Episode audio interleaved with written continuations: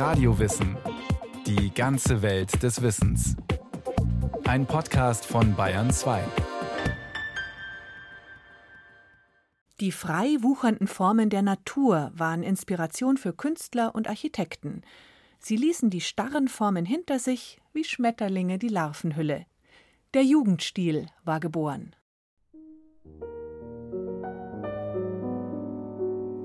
Es wuchs, schlug aus, kroch die Wände empor, in Stein, auf der Fassade, als Ornament. Stämme und Stängel rankten hinauf, umschlangen und entfalteten sich, und unter Giebeln erblühten wogende Wiesen. Wer jetzt noch keinen Vorgarten hatte, brauchte keinen mehr. Er hatte ein Blumenmeer auf der Hauswand. Alles geriet in Bewegung, bekam einen Rhythmus, einen Schwung, einen Überschwang. Auf Wandbehängen loderten gestickte Feuerlilien. Tischlampenschirme fächerten sich auf zu leuchtenden Riesenpilzen, und hochstielige Vasen öffneten sich zu Tulpenkelchen. Wozu überhaupt noch eine Blume hineinstecken? Und von den Haarnadeln der Damen stiegen perlmuttern glänzende Schmetterlinge auf, oder es baumelten die aparten Doppelflügelchen der Ahornsamen herab in den Nacken. Es war ein Fließen, Runden, sich wölben, überbordend gesprächig, skurril und schön. Und ja, irgendwie auch heilsam. Eine Ornamentik, die man heute leicht mit Kitsch verwechseln könnte. Ganz im Gegenteil. Welch Sinnlichkeit, welch Energie. Als flöge einem eine in einer Zentrifuge geplatzte Mondkapsel um die Ohren. Aber durch was bekam der Jugendstil überhaupt diese Kraft? durch Schönheit. Schönheit ist Revolte. Ja, die Schönheit war ganz unbedingt eine Revolte. Man stellte eigentlich auf allen Gebieten der Gesellschaft große Hässlichkeit fest. Sagt die Kunsthistorikerin Anna Großkopf. Sie ist Kuratorin am Bröhan Museum, dem Landesmuseum für Jugendstil, Art Deco und Funktionalismus in Berlin. Das war eine moralische Hässlichkeit in der Ausbeutung der Arbeiter, in der Ausbeutung der Natur. Es war eine Zeit, in der man sich erstmals auch um Umweltverschmutzung Gedanken gemacht hat, um Ausbeutung von Ressourcen. Und das wurde eng miteinander verzahnt. Das Schöne war auch das, was, ja, heute würden wir sagen, nachhaltig, das, was unter nicht ausbeuterischen und unter ökologisch sinnvollen Bedingungen zustande kam. Europas Städte am Ende des 19. Jahrhunderts wuchsen zu dreckigen, stinkenden, lärmigen, vibrierenden Industriemolochen. Der Mensch als Arbeiter wurde ausgebeutet. Die Bezahlung war lausig, die Luft schlecht. Und die Kunst? Historismus. Ein zusammengeklaubter Stilmix aus Gotik, Renaissance und Barock. Neu hinzu kam die Massenproduktion. Was viele freute, nur nicht die Künstler. Es waren die Künstler, die kurz vor der Schwelle zum 20. Jahrhundert die Frage stellten, wie wollen wir leben? Sie dachten politisch, sie reagierten hochsensibel. Man stellt auch einen ganz unmittelbaren Zusammenhang her zwischen der Schönheit der Objekte und den Umständen, unter denen sie entstehen. Und William Morris sagt, unter diesen ausbeuterischen Bedingungen kann nur etwas Hässliches entstehen. Also Moral und Schönheit sind ganz stark miteinander verbunden. William Morris, Künstler und Sozialreformer, Mitbegründer des Arts and Crafts Movement in England, dem Vaterland der Industrialisierung. Morris entwarf nicht nur Tulpenmuster für Tapeten, er schrieb auch Manifeste und verklammerte die Rückkehr zur Handwerkskunst mit einem sinnerfüllten Leben. How we live and how we might live. Also, wie wir leben und wie wir leben könnten, zum Beispiel im Jahr 1885. William Morris und die Arts and Crafts Bewegung hatten großen Einfluss auf die europäischen Künstler. Es kam zum Aufbruch. Kunst und Leben sollten sich durchdringen, eins werden, schön sein und werthaltig. Und trotzdem für alle erschwinglich, aber nicht nostalgisch rückwärtsgewandt. Man forderte einen neuen Stil für ein neues Jahrhundert. europaweit. Aber jeder auf seine Weise, individuell, eigensinnig und sogar unter eigenem Namen. Art Nouveau in Frankreich und Belgien. Stile Liberty in Italien. Stile Modernista in Katalonien. Modern Style im englischsprachigen Raum. Sezession in Wien, die Abspaltler. Überall entstanden neue Kunstzentren. In Glasgow, Brüssel, Nancy und auch an der Peripherie Europas, in Finnland und im Baltikum. Und in München, der Wiege des deutschen Jugendstils. Benannt nach einer 1896 in München gegründeten Zeitschrift Die Jugend. Auf deren Titelblättern junge Mädchen mit greisen Männern über Blumenwiesen tanzten. Das war symbolisch zu sehen. Das Leben neu zu entdecken, war eben das Privileg der Jugend. Man entdeckte tatsächlich neues Leben, aber ganz anderer Art. Der Wissenschaftler Robert Koch erforschte, dass durch Bakterien Krankheiten entstehen.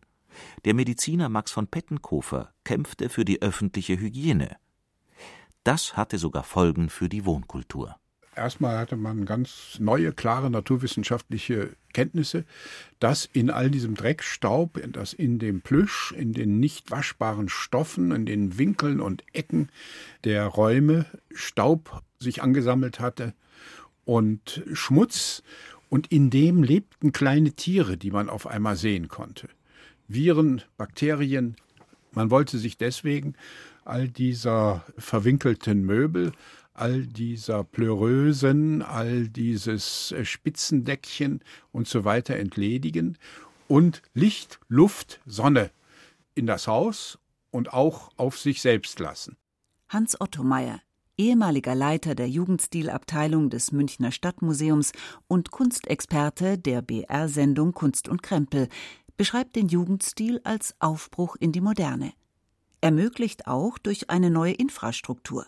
Fließend Wasser, Abwassersysteme, Elektrizität und Dampfheizungen sorgten dafür, dass es Licht werden konnte in den Wohnungen, hell und hygienisch. Wenn man weg wollte von dieser dunklen Welt des Samts und der dunklen Hölzer, dann musste man eben anders gestalten. Und dieses anders gestalten, das war anfangs sogar ornamentlos und man hat versucht, sich damit eines Besseren zu besinnen.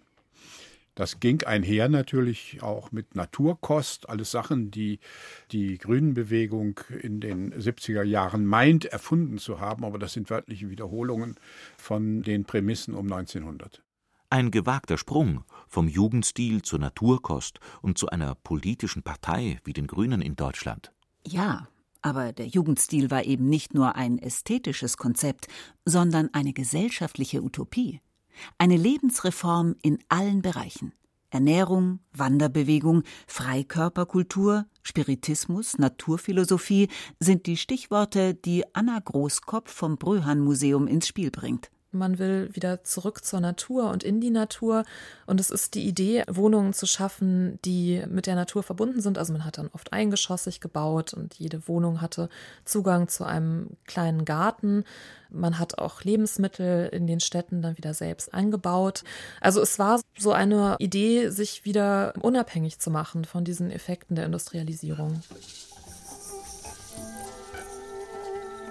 Gallet war ein Botanist, der saß in einem Atelier umringt von riesigen Gartenanlagen und äh, seine Modelle holte er sich aus seinen Blumenrabatten und hat ganz exakt so gestaltet, wie er Pflanzen sah, wie er die Linien und Kräfte in der Natur verfolgte und hat das stilisiert in dem einfachsten aller Materialien, nämlich Glas.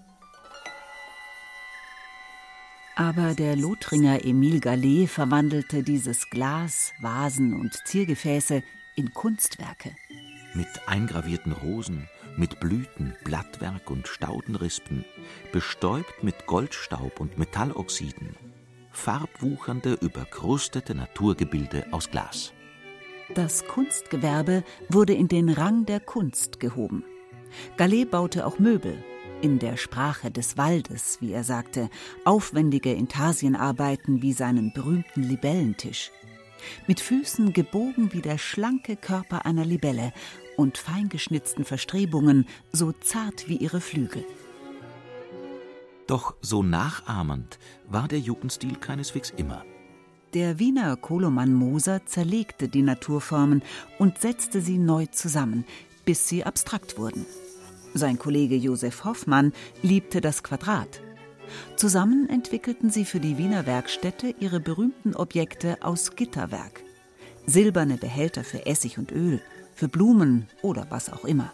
Sehr leicht, entschlackt, fast entmaterialisiert wirkte das, im Gegensatz zu all der damaligen Formenschwere. Es gab so viele Einflüsse. Die japanische Flächenkunst, die orientalisch-arabeske Üppigkeit. Gestaltet wurde, was gestaltbar war. Vom Türgriff bis zum Toilettentisch, vom Buch bis zum kompletten Lesesaal, von der Kachel bis zur Stadtvilla. Einfach alles. Wie Pflanzen, die wuchern, eroberten sie sich das gesamte Terrain. Sie waren Universalkünstler, wie in der Renaissance und im Barock. Die Jugendstilkünstler waren unvergleichlich. Eine Bankiersvilla des belgischen Architekten Victor Horta in Brüssel wirkt wie ein schmiedeeisernes Botanikum, ein Dschungel aus vegetabilen Linien. Otto Wagner, der große Baumeister in Wien, entwarf mit der Postsparkasse eine technisch ausgereifte Kathedrale für den modernen Menschen. Und in der Künstlerkolonie der Darmstädter Mathildenhöhe herrschte das Pathos hochexpressiver Persönlichkeiten wie Josef Maria Olbrich und Peter Behrens, deren Künstlerhäuser so unterschiedlich waren wie die Geister, die sie entwarfen. Und doch einte sie etwas. Die Freiheit. Es musste nicht mehr das alte konventionelle Formenvokabular durchdekliniert werden, all das Gesimse, der Stuck, der Pomp. Die äußere Erscheinung richtete sich nach den Wohnbedürfnissen im Inneren. Deswegen sind Jugendstilhäuser oft so asymmetrisch, organisch, amöb. Wie eine Pflanze, die sich hierhin und dorthin biegt. Als lümmelten diese Häuser entspannt im Reformkleid auf einer Gartenparty. Schluss mit der Gala-Aufrüschung im Korsett und der Zylindersteifheit. Man hört regelrecht ein befreites Schnaufen durchs Mauerwerk, so leicht und luftig alles. Keine Atlasfiguren, die schwere Gründerzeitbauten auf ihren arthritischen Schultern tragen müssen. Sondern freche Drachenspeier oder hübsche Nixen, die sich Geschichten zuflüstern. Wie handschmeichlerisch alle Details. Die Türgriffe, Treppenhandläufe, Schubladenknäufe. Riemer Schmidt war der große Meister darin. Der hat ein Essbesteck entworfen mit sogenannten Pistolengriffen, also mit Griffen, die sich in die Hand schmiegen. Oder Leuchtern und Lampen, die man wie selbstverständlich greift. Der gebürtige Münchner Richard Riemer-Schmidt war ein Universalgeist mit viel Sinn für das Material und dem Bewusstsein, dass die Form aus ihrer Konstruktion erwächst. Achtsamkeit und Ehrlichkeit waren die Maximen, die im Großen, der Architektur, wie im Kleinen, der Ausstattung funktionierten, erklärt Hans Otto Meyer.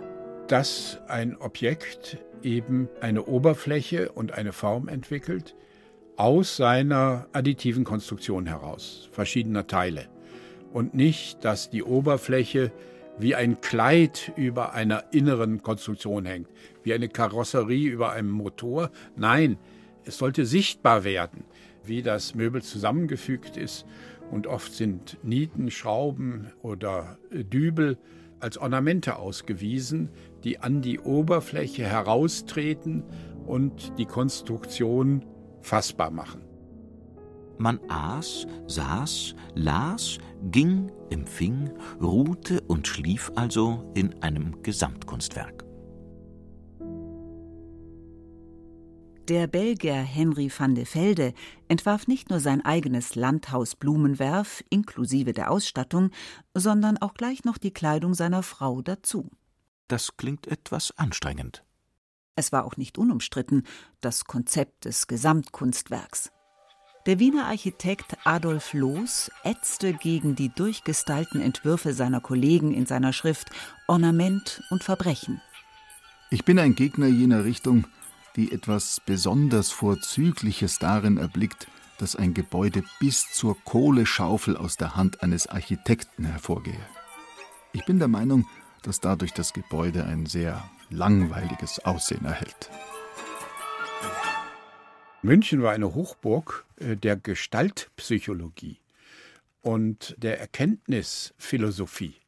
Wie wird aus Sehen Fühlen, wie werden aus Erkennen Gedanken und wie kann man dies entsprechend umsetzen? Einer der großen Neuerer, August Endell, war Psychologe. Der hatte seine Dissertation über Wahrnehmungspsychologie geschrieben und hat dann angefangen, Suggestivformen zu entwickeln, die abstrakt waren, aber Emotionen wachriefen. Sein berühmtestes Werk war das Atelier Elvira in der von der Tannstraße, was dann den Hämmern der Nationalsozialisten zum Opfer fiel weil die den Jugendstil genauso wenig ausstehen konnten wie die Bauhausmoderne nach dem Zweiten Weltkrieg. Das Fotoatelier Elvira gaben die beiden Frauenrechtlerinnen und Lebensgefährtinnen Anita Augsburg und Sophia Gautsticker 1897 bei August Endell in Auftrag. Auf der gesamten Front prangte ein schillerndes Mosaikrelief gleichermaßen an einen Drachen wie eine Meerjungfrau erinnernd, schaumgeboren und Lüfte reitend. Und die Innenarchitektur wie die Kulisse eines Horrorfilms aus der Stummfilmära. Es ist Endels rätselhaftestes Werk. Weder floral, geschweige denn sachlich konstruktiv, sondern expressiv, aus der Tiefe geschöpft, abstrakt, ungesehen bisher und nicht verstanden in München. Die Welt unter Wasser war natürlich so ein unbewusster Raum, der auch mit psychologischen Assoziationen aufgeladen werden konnte. So sind Unterwassermotive sehr gängig im Jugendstil, ähm, teilweise auch im ganz großen Format. Es gibt beispielsweise ein Zimmer von Hector Guimard, einem berühmten Art Nouveau-Künstler aus Paris. Erhalten ist da ein Buffet mit Seerosenblättern. Diese Seerosenblätter kragen also über den Möbelkörper hinaus und sind ganz oben. Das heißt, der Rest des Möbels ist dann mit Schlingpflanzen, Ornamenten verziert, mit Unterwasserpflanzen, sodass man sich eigentlich in einem Unterwasserzimmer aufhält. Hector Guimard hat übrigens noch weit berühmteres geschaffen die schmiedeeisernen, lauchgrün gestrichenen, an abstrakte Wesenhaftigkeiten von Pflanzen erinnernden Eingänge der Pariser Metro. Nirgendwo sonst taucht man auf so fantastische Weise durch Tore hinab in die Unterwelt. In der Gesellschaft beginnt eine Reise in die Innenwelten. Röntgenstrahlen durchdringen den Körper, Sigmund Freud die Psyche.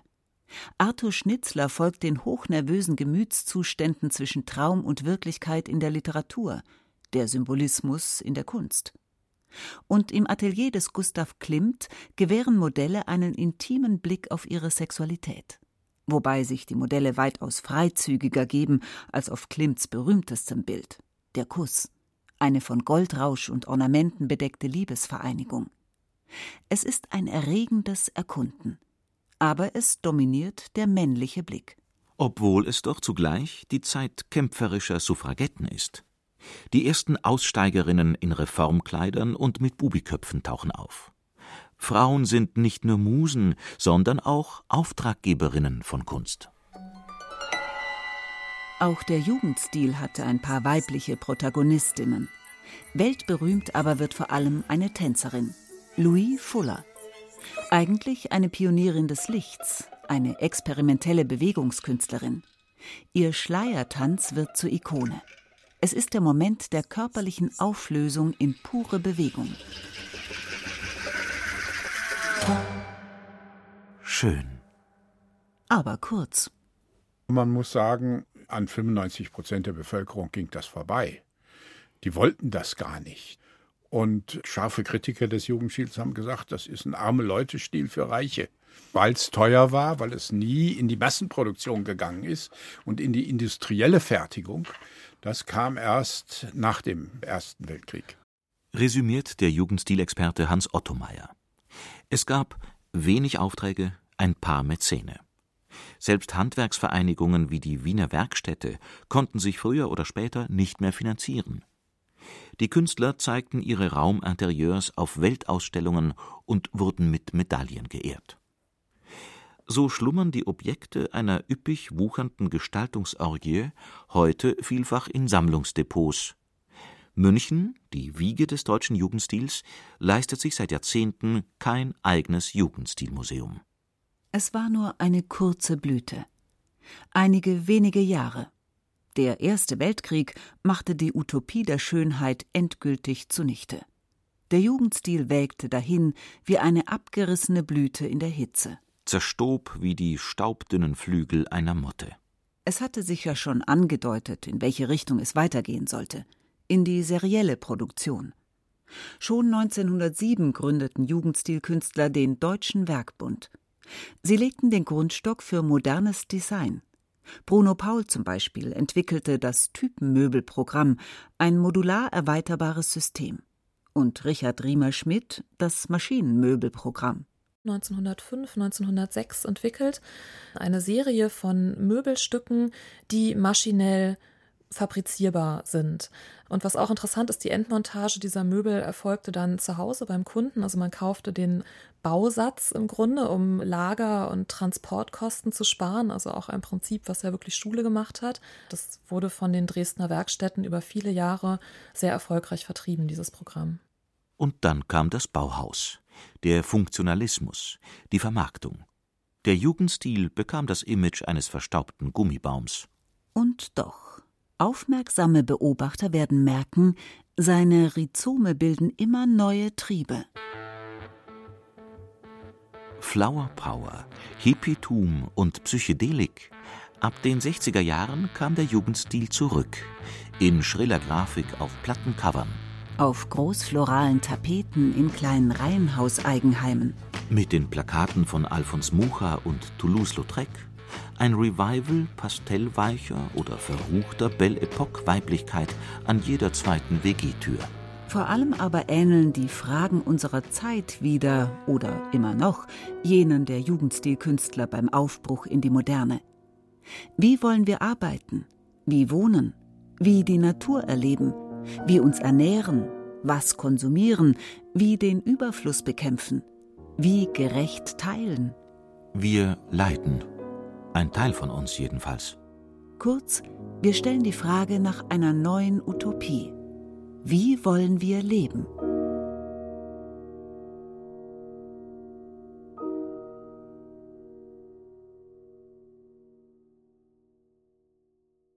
Das war Radio Wissen, ein Podcast von Bayern 2. Autorin Barbara Knopf, Regie Eva Demmelhuber. Es sprachen Rahel Comtes, Johannes Hitzelberger und Jerzy May. Technik Regina Stärke, Redaktion Nicole Ruchlack. Wenn Sie keine Folge mehr verpassen wollen, abonnieren Sie Radio Wissen unter bayern2.de slash podcast.